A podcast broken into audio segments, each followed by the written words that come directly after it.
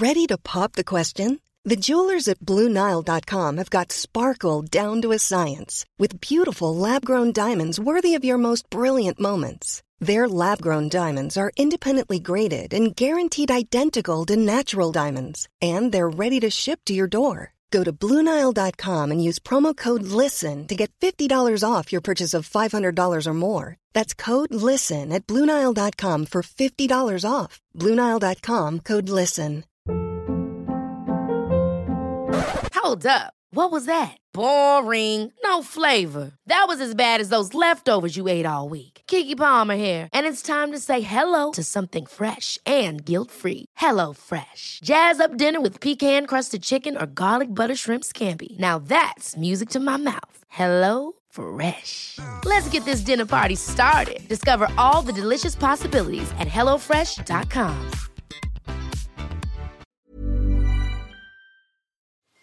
كان في بنت صغنونة تاكل من غير جنونة. حتى الجزر هتاكله. عارفة دي مين يا دندونة؟ الصحة بومبو حديد وتقول لك آه خلفة العيال ده شر لابد منه. الجواز حلو بس العيال لأ. طب ما حدش قال الكلام ده ليه من الأول يا جماعة؟ ما أنا يعني وأنتوا لازم تسيبونا كده نغرق. يعني ليه ما حدش بيقول الكلام ده؟ ده كان صوت شاري. أم مصرية في الثلاثينات من عمرها. في مرة كانت معزومة على عيد ميلاد وبدأت تجهز نفسها وبنتها للخروج. لبست بنتي وبعدين لب... أنا لبست بعدين هي قررت إنها محتاجة تغير بعد ما كنت لبستها وحميتها وكل حاجة. رحت مغيرة لها وبعدين جاعت فرحت مأكلاها وبعدين كنت بكرعها راحت مرجعة على هدومي وعلى شعري. أنا عيطت ساعتها وكنت مش عارفة أعمل إيه لأن إحنا خلاص يعني كنا أصلا المفروض ننزل معزومين وننزل وأنا كده بقالي ساعة مش عارفة أنزل. يعني رحت قلت لا أنا هنزل برضو. رحت دخلت جوه مسحت شعري ب wipes وهدومي ب wipes وريحتي ترجيع. بس وحطيت لطعت الابتسامة الحلوة وكده ونزلت. قصة زي دي بتتكرر مع أمهات كتير طول الوقت. لكن بالنسبة لشاري ده ما كانش مجرد موقف وعدى أو جزء من تجربة الأمومة. هي شافت الموقف ده على إنه دي مأساة. أنا الموضوع ده بالنسبة لي كان يعني ملخص المأساة إنه مهما حاولت أنظم وقتي وأنظم نفسي و... وأبقى مهتمة بيها ومهتمة بنفسي برضو كل حاجة بتبوظ. شيري خلفت وهي عندها 25 سنة وبالنسبة لها الخلفة كانت الخطوة الطبيعية بعد سنتين جواز. قبل كده كانت بتشتغل في وكالة إعلانات في القاهرة. شغلانة صعبة كلها deadlines ومقابلات مع العملاء لكنها كانت بتحبها. لكن طبعا لما خلفت لقت الدنيا كلها بتتشقلب واضطرت إنها تغير شغلها وطريقة حياتها علشان تفضي نفسها للأمومة. لكن برضو المشكلة ما كانتش في إنها مش عارفة تعيش زي الأول أو إنها مش قادرة تروح حفلة عيد ميلاد ولا أي حاجة من الكلام ده. أو بمعنى أصح الأسباب دي كانت مجرد عوامل مساعدة. لكنها كانت بتعاني من واحد من الاضطرابات النفسية اللي بعض الستات بيعانوا منها بعد الولادة. الاضطراب ده خلاها مش قادرة تستمتع بوجود بنتها. وكان ممكن كمان يؤدي لعواقب صعبة جدا عليها وعلى بنتها وعلى الأسرة كلها. في الحلقة دي من جسدي هنسمع صوت شيري وإيمان ودينا. تلات أمهات هيحكوا لنا عن تجاربهم بعد الحمل والولادة واللي كانت مختلفة جدا عن الشكل النمطي للأمومة اللي في خيال معظمنا. غيرنا أساميهم للحفاظ على هويتهم. وقبل ما نبدأ عايز أنوه إن الحلقة دي فيها كلام عن مواضيع ممكن تكون حساسة لبعض المستمعين ومنها الانتحار. وشبكة Kerning Cultures بتشجع أي شخص حاسس بأي مشاكل نفسية إنه يستشير المتخصصين. كل خلية بجسمي كانت ترجف. حاسة إن أنا عايزة أخرج من جسمي. تجارب وحكايات عن الجسد والذات وما بينهما. هنا شبكة Kerning Cultures تستمعون لبرنامج جسدي. الموسم ده من جسدي بدعم من The International Women's Media Foundation عن طريق Howard G. Buffett Fund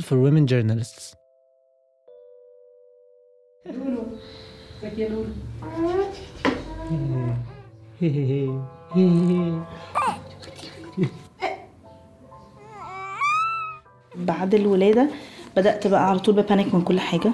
ودي إيمان اتجوزت في سن صغير وعن حب وفي ظرف سنتين خلفت ولد وبعديه بنت.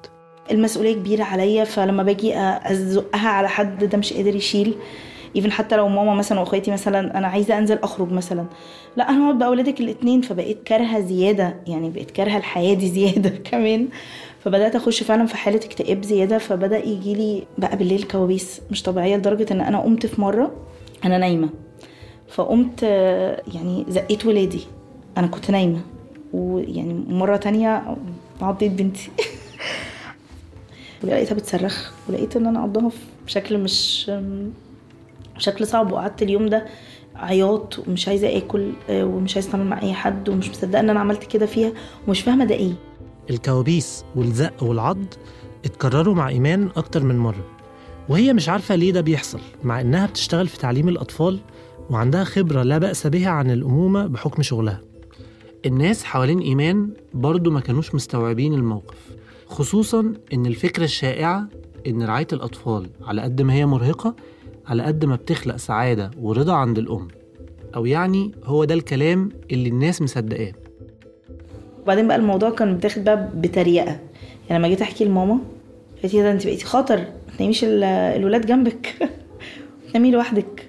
يعني عمر ما حد حتى لما جيت قلت قلت برضو لجوزي قال لي ما تناميش معاهم تاني. برضو كل ما أقول لحد لا لا لا طب يا جماعة قولوا لي مثلا شوفي إيه اللي حصل ده؟ الكلمة دي حقيقي ما اتقالتليش من فرد واحد. طب ولا حتى حد سألني طب انت كنت بتحلمي بإيه؟ قبل ما نكمل محتاجين نفرق ما بين الإرهاق النفسي اللي معظم الستات بتمر بيه بعد الولادة نتيجة بقى قلة النوم والإجهاد والتغيير اللي بيحصل في حياتها وما بين الاضطرابات النفسية اللي بنتكلم عليها. رحت اتكلمت مع الأستاذة نرمين محرم أخصائية في الطب النفسي وشرحت لي الفرق ما بين الاتنين. في تدرج أو أنواع كتير للاضطرابات النفسية وكمان تدرج للأعراض بتاعتها.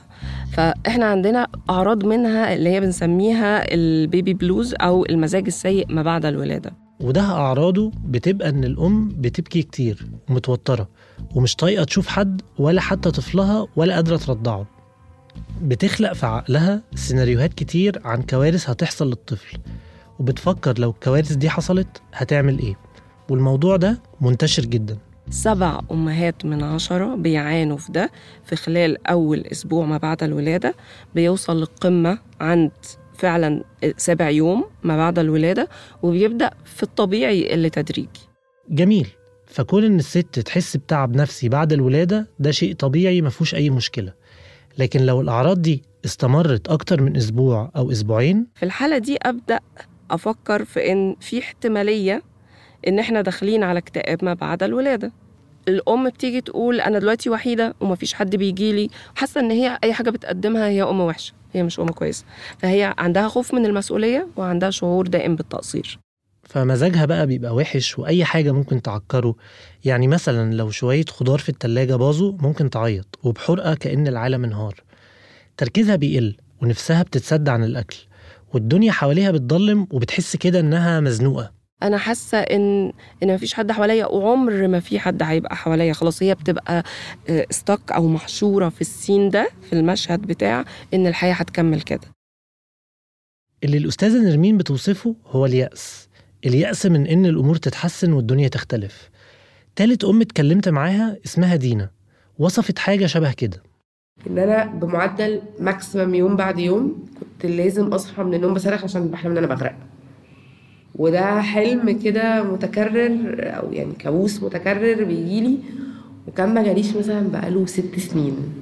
دينا عندها خبرة شوية مع المشاكل النفسية وكانت في فترة من حياتها بتشوف استشاري نفسي. لكنها قبل الحمل والولادة كانت وصلت لمرحلة إنها تسيطر على تعبها النفسي أو على الأقل تتعامل معاه. فلما الكوابيس دي رجعت لها فحسيت كده اللي هو طب طب ليه يا أستاذ؟ وإحنا كنا خلصنا الحاجات دي. فالاكتئاب عمال إيه بقى يعني كبير كبير كبير و... وخلاص بقى أنا مش ه... مش هتع... يعني أنا ه... أنا هعيش بيه. وحتى الأول كنت مثلا اكتف شوية على الجروبس بتاعت الأمهات و بحاول أرغي أتكلم أفهم أتابع حتى أشوف. لا لا لا خلاص طفي بقى كل حاجة. أنا لوحدي وهفضل لوحدي. اللخبطة في الهرمونات بعد الحمل والولادة ممكن يكونوا السبب في المشاكل اللي واجهت دينا. لكن برضو الظروف اللي حواليها والتوقعات اللي اتخلقت جواها ممكن جدا تؤدي لإحباطات كبيرة هي في غنى عنها. زي الإعلانات مثلا بتقدم صورة جذابة جدا لتجربة استهلاك المنتج.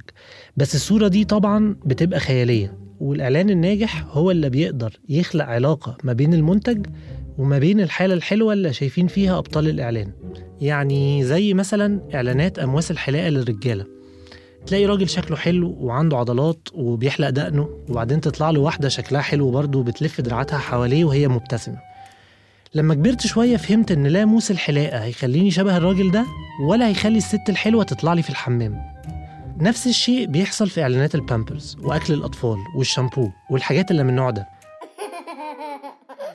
شيري اللي إحنا سمعنا صوتها في الأول اللي ما كانتش عارفة تروح حفلة العيد ميلاد اتأثرت بالإعلانات مع إن ده مجال شغلها وبنت توقعات على أساسها وبعدين اتصدمت بالواقع بعد الولادة. أنا فاكرة إن أنا كنت مثلا وأنا بحميها أحاول آخد وقتي وأقعد ألعب معاها وزي ما بيعملوا في الإعلانات كده بتاعت الشامبو الأطفال ونعمل بابلز بقى بس أنا لأ أنا أنا مستعجلة عشان يعني يعني عملت الموضوع ده مرة واتنين وبعدين حسيت إيه الملل ده؟ لأ أنا ورايا حاجات تانية. أنا عايزة عايزة أنا آخد شاور فمش حاسة مش عارفة أعمل زي اللي في الإعلانات دول. بس أنا كنت على طول قلقانة على طول ستريسد على طول أول خمس ست شهور كنت تعيسة. كنت متضايقة جدا. كنت بمثل إن أنا مبسوطة بمثل إن أنا فرحانة. وكنت ما بصدق إنه حد يبقى معايا في البيت علشان يلخمني شوية أو أتكلم معاه أو فاليوم يعدي يعني. نرجع تاني لإيمان اللي هي كانت بتعض ولادها. علشان نفهم هي كانت بتمر بإيه محتاجين نعرف الصورة اللي كانت عندها عن الجواز. هي كانت متخيلة إن الحياة هتبقى حرية وخروج وسفر وانبساط بس الأحلام دي ما أخدتش وقت علشان تتحطم خصوصا إنها حملت على طول بعد الجواز. عارف أنا كنت بشبه نفسي دايما إن أنا عارف الكورة الكبيرة الترانسبيرنت دي اللي, اللي بيستخدموها في حاجات سبورت أنا كنت بحس كده إن أنا حد حاططني فيها وعمال بيقلب بيشقلبني. آه عندي صداع ظهري بيوجعني ورجلي بتوجعني ولو عندي دور برد عايزة حد يطبطب عليا حقيقي حرفيا يعني. كنت ببقى عايزة ده. خروج آه، خلاص بقى يعني ما بقاش بيبسطني اخرج طب تعالي ناكل بره. لا مش عايزة. طب تعالي مش عارفة إيه. لا مش عايزة. بعد ما أنا اللي كنت ببقى نفسي اعمل ده. بيتي مثلا مش عايزة انضفه مش عايزة اعمل فيه اي حاجة مش عايزة اجدد فيه حتى اي حاجة. حاجة اتكسرت يلا في داهية. بص بتبقى حاجة كده بيبقى عندك حالة لا مبالاة مع حالة عصبية رهيبة. حاجات كده كلها عكس بعضها. إيمان بدأت تحس إن أولادها هم السبب في الوضع التعيس اللي هي فيه. ومع الوقت بدأت تشعر بالذنب بسبب إحساسها ده لازم أحط إيدي عليهم. خايفة نفسهم يقف فجأة. خايفة إن ربنا يعاقبني كمان إن أنا مش كرهاهم ما بحبش أقول كده. بس ببقى إن أنا رافضة حياتي بيهم. أو إن أنا رافضة شكل حياتي وهم فيها فبدأت إن أنا آم، يعني أخاف عليهم خوف بقى مرضي. لو حد فيهم شرق ممكن أتوتر فممكن أعيط. لو حد سخ- سخن وتعبان ربنا هياخده مني. فبدأت ألاقي إن إن أنا بقيت أقول أكلم ربنا أقول له يعني يعني ما تعاقبنيش إن أنا رافضة أنا مش رافضاهم بس أنا عايزة أعيش حياتي. يعني مثلا بنتي اتولدت بدري ثلاث أسابيع وكانت ضعيفة جدا ووزنها قليل وما مش بتاكل كفاية وأنا بحاول أرضعها والموضوع صعب ومش زي ما الرضاعة الطبيعية دي حاجة جميلة وبوندنج والكلام ده. أنا كان بالنسبة لي دي كانت مأساة كانت عذيب يعني كنت بكره الموضوع ده. ده كان صوت شيري ويمكن الجملة اللي هي بتقولها تكون صادمة لبعض الناس اللي بتسمعنا. لكن فعليا مش كل الستات بتقدر ترضع ومش كل اللي بيقدروا بيحبوا الرضاعة. ساعات كمان الرضاعة بتكون مؤلمة أو متعبة جسديا ونفسيا على الست أو ببساطة غير مناسبة لأسلوب حياتها والالتزامات اللي عليها.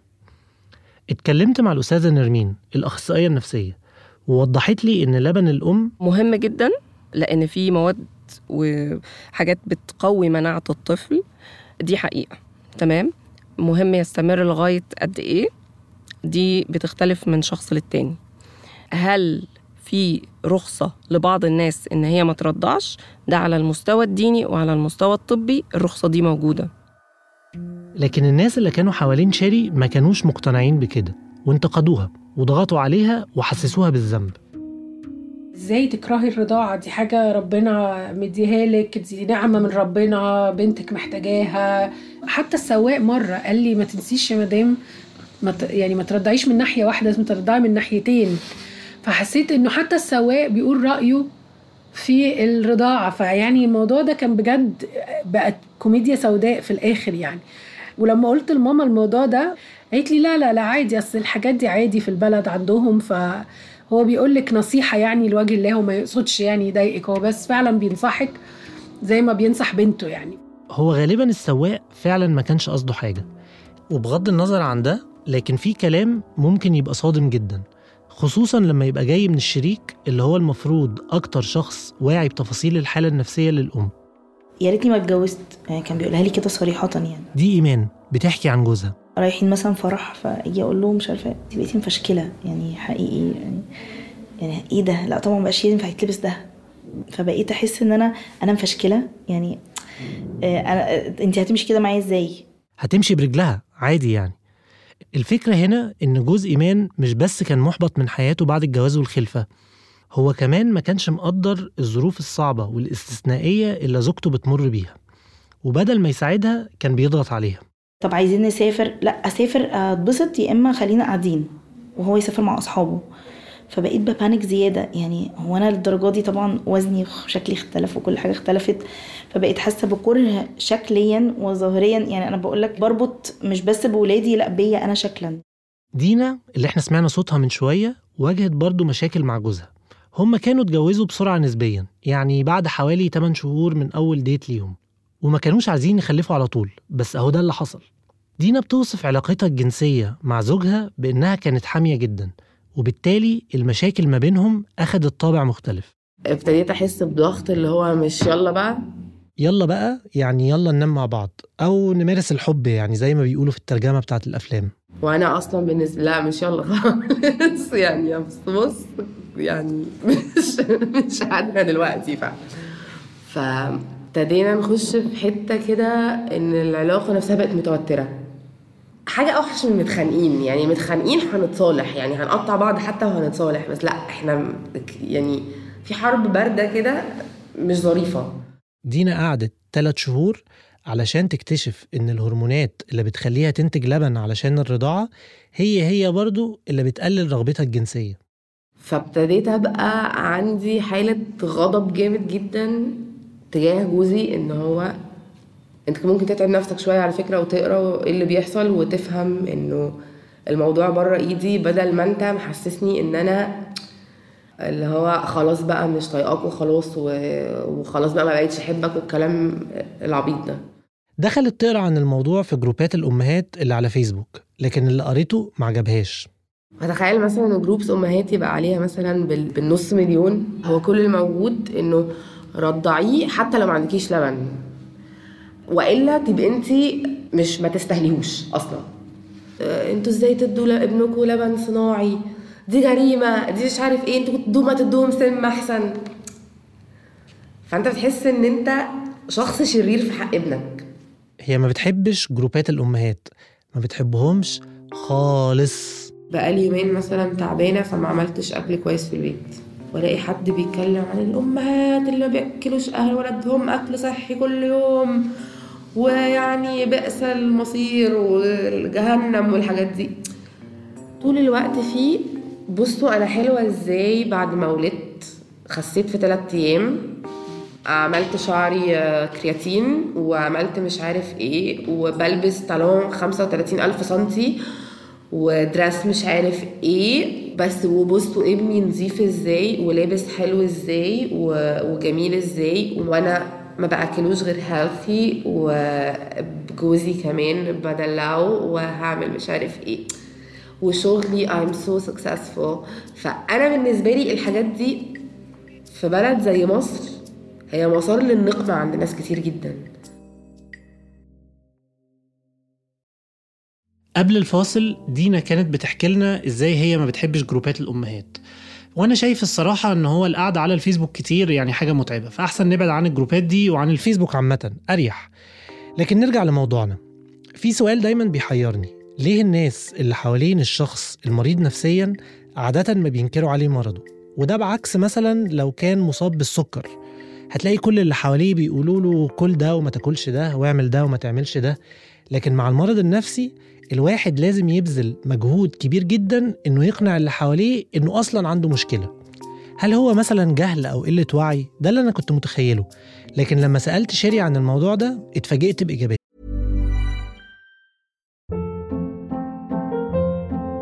Hold up. What was that? Boring. No flavor. That was as bad as those leftovers you ate all week. Kiki Palmer here, and it's time to say hello to something fresh and guilt-free. Hello Fresh. Jazz up dinner with pecan-crusted chicken or garlic butter shrimp scampi. Now that's music to my mouth. Hello Fresh. Let's get this dinner party started. Discover all the delicious possibilities at hellofresh.com. Hiring for your small business? If you're not looking for professionals on LinkedIn, you're looking in the wrong place. That's like looking for your car keys in a fish tank. LinkedIn helps you hire professionals you can't find anywhere else, even those who aren't actively searching for a new job but might be open to the perfect role. In a given month, over 70% of LinkedIn users don't even visit other leading job sites. So start looking in the right place. With LinkedIn, you can hire professionals like a professional. Post your free job on linkedin.com slash people today.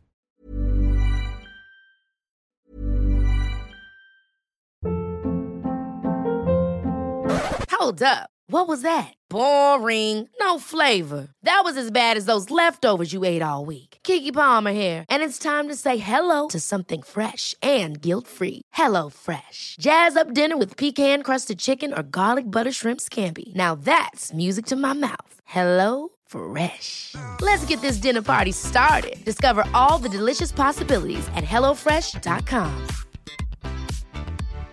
If you're looking for plump lips that last, you need to know about Juvederm lip fillers. With Juvederm Volbella XC and Juvederm Ultra XC, your lip look, whether it's subtle or bold, can last up to one full year with optimal treatment and no additional maintenance. Find a licensed specialist and see if it's right for you at juvederm.com today. That's J U V E D E R M.com. Add fullness to lips in adults over 21 with Juvederm Volbella XC or Juvederm Ultra XC. Do not use if you have severe allergies or a history of severe allergic reactions, or if you're allergic to lidocaine or the proteins used in Juvederm. Tell your doctor if you have a history of scarring or taking medicines that decrease the body's immune response or that can prolong bleeding. Common side effects include injection site redness, swelling, pain, tenderness, firmness, lumps, bumps, bruising, discoloration, or itching. As with all fillers, there's a rare risk of unintentional injection into a blood vessel, which can cause vision abnormalities, blindness, stroke, temporary scabs, or scarring. For full important safety information, visit juvederm.com. أنا أهلي دكاترة وحماية وحماتي دكاترة. محدش فيهم كان شايف اللي أنا فيه ده معاناه يعني هما شايفين واحدة يعني في عايشة في بيت كويس عندها حد بيساعدها في البيت مرتبها كويس مرتب جوزها كويس. فيعني إيه المشكلة؟ يعني احتياجاتكم متوفرة. بتعرفوا تجيبوا أكل وشرب وبامبرز وأدوية وكل حاجة. فكان دايما هي دي الفكرة يعني انت عايزة إيه؟ أنتوا كويسين. أي حد بيصاب بالمرض النفسي في مجتمعنا. رجعنا تاني للأستاذة نرمين الأخصائية النفسية. سبب الوصمة بتاعته إن هو بيصنف على انه هو شخص غير مؤهل لأنه هو يقدم استجابات صحية. قصدها شخص غير مسؤول وغير واعي لتصرفاته. وبالتالي ممكن يكون مؤذي لنفسه وللي حواليه. فيخافوا إن يظهر عندهم حالات بالشكل ده. بيعتبروها وصمة للعيلة كلها إن يبقى ابني أو بنتي رايح لطبيب نفسي. دي حاجة أتكسف منها. وبالتالي لما الأمهات اللي زي شيري بتشتكي الرد بيبقى صادم. لأن هو فجأة الناس بتقول له ما إحساسك غلط. أنت مش ماشي حسب الكتالوج اللي المجتمع حطه للمرحلة دي. عيش في القالب علشان تبقى طبيعي ومش مسحوب الآلية ومنبوذ. بالتالي. فالناس تنفي عليها حق إن هي مش قادرة تواجه فترة الضغوط الرهيبة دي ويجي ده صابب في زيادة عجلة الاكتئاب والأفكار السلبية اللي موجودة عندها. والمرحلة الأسوأ لما الاكتئاب يدخل في مرحلة تمني الموت أو أفكار انتحارية وده بيحصل. يعني كنت ساعات بصراحة كنت ساعات أبص لها وأقول لها يعني انت بوظتي حياتي. أنا يعني أنا أنا ليه ليه خلفت بدري؟ أنا لسه صغيرة أنا إيه اللي خلاني أستعجل وأخلف بدري؟ يعني كنت أبص لها أقول لها انت كمان بنت يعني انت كمان هتكبري وهتتعذبي انت كمان. فكنت حاسة بالذنب ليها. فكنت أقعد يعني يعني دلوقتي بفكر في الكلام ده وأقول أنا إزاي كنت بقول لها الكلام ده بس يعني فعلا ده كان إحساسي ساعتها إنه أنا إيه اللي عملته ده. شيري مستغربة هي إزاي كانت بتقول الكلام ده بس يعني في الواقع الاكتئاب هو اللي كان بيتكلم مش هي. ومرة من المرات اللي فعلا خوفوني جدا إن أنا كنت قاعدة في بتفرج على التلفزيون وبحاول أكلها وهي رافضة تاكل خالص وجات لي فكرة إن أنا أفتح الشباك وأنط أنا وهي. كان يوم أنا لوحدي أنا وهي بس لوحدي في البيت وابتدت تجيلي الأفكار دي وخفت قوي ورحت مكلمة الشغالة عشان تيجي تقعد معايا في البيت. ما رضيتش أكلم أهلي عشان ما خدهمش ولا جوزي وهو في الشغل. فده ساعتها ده اللي خلاني أفكر إنه لأ أنا بطبيعتي مش كده. يعني أنا بطبيعتي بحل المشاكل لو معرفتش حلها بهزر بتريق. فده اللي خلاني ساعتها أحس إنه اتس لأ في حاجة غلط في حاجة مش صح. في حاجة يعني أقوى مني هي اللي بتديني الأفكار دي. بس للأسف أنا ما حكيتش لحد عشان يعني خفت الناس تفتكر إن أنا فعلا كده أو إن أنا بفكر كده وإن أنا خطر على بنتي أو أي حاجة وخفت حد يزعل. واوريدي كانت سمعتي إن أنا مش أم شاطرة. فكمان أم هبقى أم شريرة. يعني يعني ممكن أذيها مثلا فما قلتش اي حد خالص على القصة دي. دينا برضو جالها نفس الهاجس بس حظها يمكن كان أحسن فما اضطرتش إنها تكتم الموضوع جواها. هو يعني كان في مرحلة كده بتاعت أنا هاخده وأعمل free dive من الشباك. بس كان كنت محظوظة شوية إن أنا كانت عندي واحدة صاحبتي كنت أقدر أروح أقول لها إن الفكرة دي بقت بتتحول من فكرة لهاجس مسيطر. هي صغرت لي من حجم الفكرة أو مش صغرت لي من حجمها. دي حاجة بتحصل لمعظم الأمهات. يعني اهدي وما تضخميش الموضوع وكل ما تلاقي عندك هاجس زي ده اتكلمي مع حد. وهي ساعتها حتى كانت السبب ان أنا أروح لدكتور سيان الصراحة أنا استغربت إن دينا فكرت في نفس وسيلة الانتحار اللي شاري فكرت فيها. بس هي كان عندها تفسير ليه الطريقة دي؟ تحديدا بتيجي على دماغ أمهات كتير. فأنا دخلت أونلاين عشان أبص هي شائعة؟ آه لا طلعت فعلا فكرة شائعة. يعني قعدت أفكر برضو طب ليه؟ ما هو أنت برضو ما أنا مش هخنق ابني مش هحرق ابني. مش هعمل في يعني أنا مش هقدر برضو اذيه جسديا بشكل مباشر. فهو ده الشكل أسهل شكل أقدر أخد يعني أخده وأمشي بيه. أي فكرة أو شعور بتطلع من مخنا هي عبارة عن كيمياء.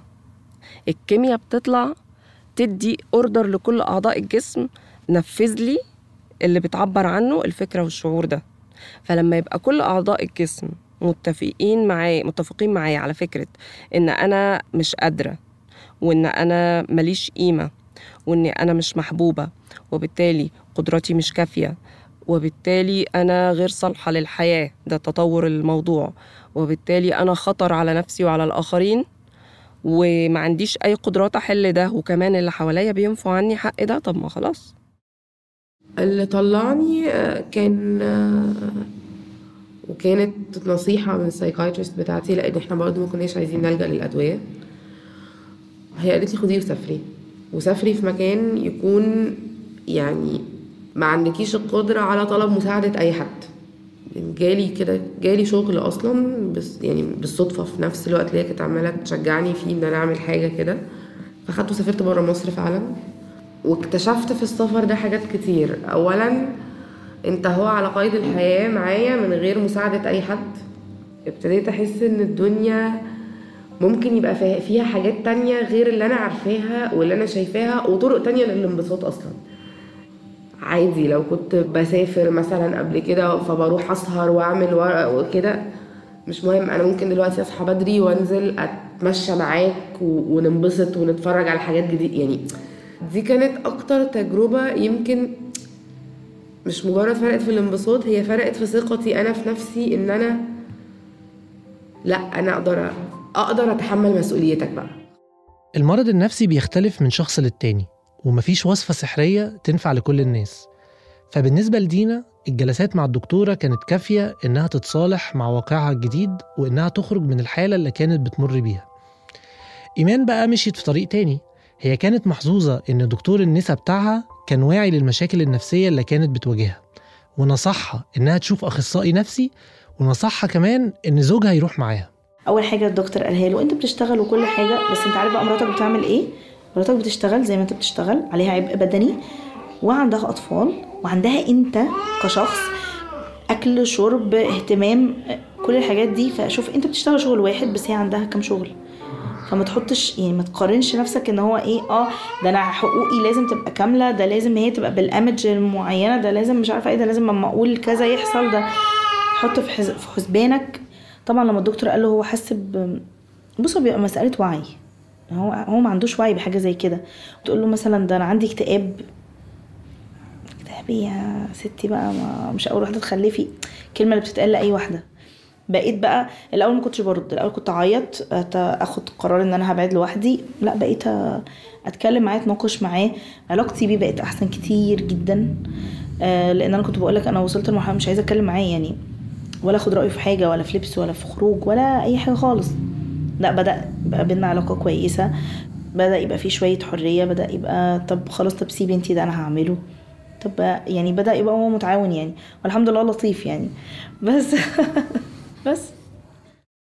عموما يعني فكرة إن يبقى عندك حاجة mental health issue أو يعني أي مرض نفسي أو كده الموضوع ما زال ستيجما في مصر والناس بتفتكر إنه آه، إنه ضعف أو أو أو أو مشكلة في شخصيتك أو ما فيش إيمان بربنا كفاية أو يعني. فحاسة إنه هي بالذات بقى موضوع إنه كمان ليه علاقة بال- بالخلفة فبحس إن هو الموضوع كمان يعني في لاير زيادة. يعني إنه اكتئاب يجي بعد الحمل والولادة يعني ده المفروض دي يعني أكبر معجزة في الحياة يعني. فإزاي تكتئبي بعدها؟ وإزاي يبقى ده إحساسك؟ آه، مطلوب منها إنها تفرح بالعافية أو إنها تبقى مبسوطة بالعافية حتى لو هي تعبانة ومش مبسوطة. فبحس إنه في المواقف دي يا ريت الناس ما تقولش حاجة أصلا. يعني يا إما يدوا نصيحة حقيقية ونصيحة عملية ينصحوها تشوف دكتور أو تشوف حد تتكلم معاه. يا إما ما يتكلموش خالص لكن الكلام اللي بيتقال بيبقى يعني تأثيره أوحش. يعني لو رجع بيا الوقت إنه يا ريت الناس ما كانتش قالت لي أي حاجة خالص. يعني لو كانوا سكتوا خالص وما ردوش أحسن من الكلام اللي اتقال لي. ف يعني.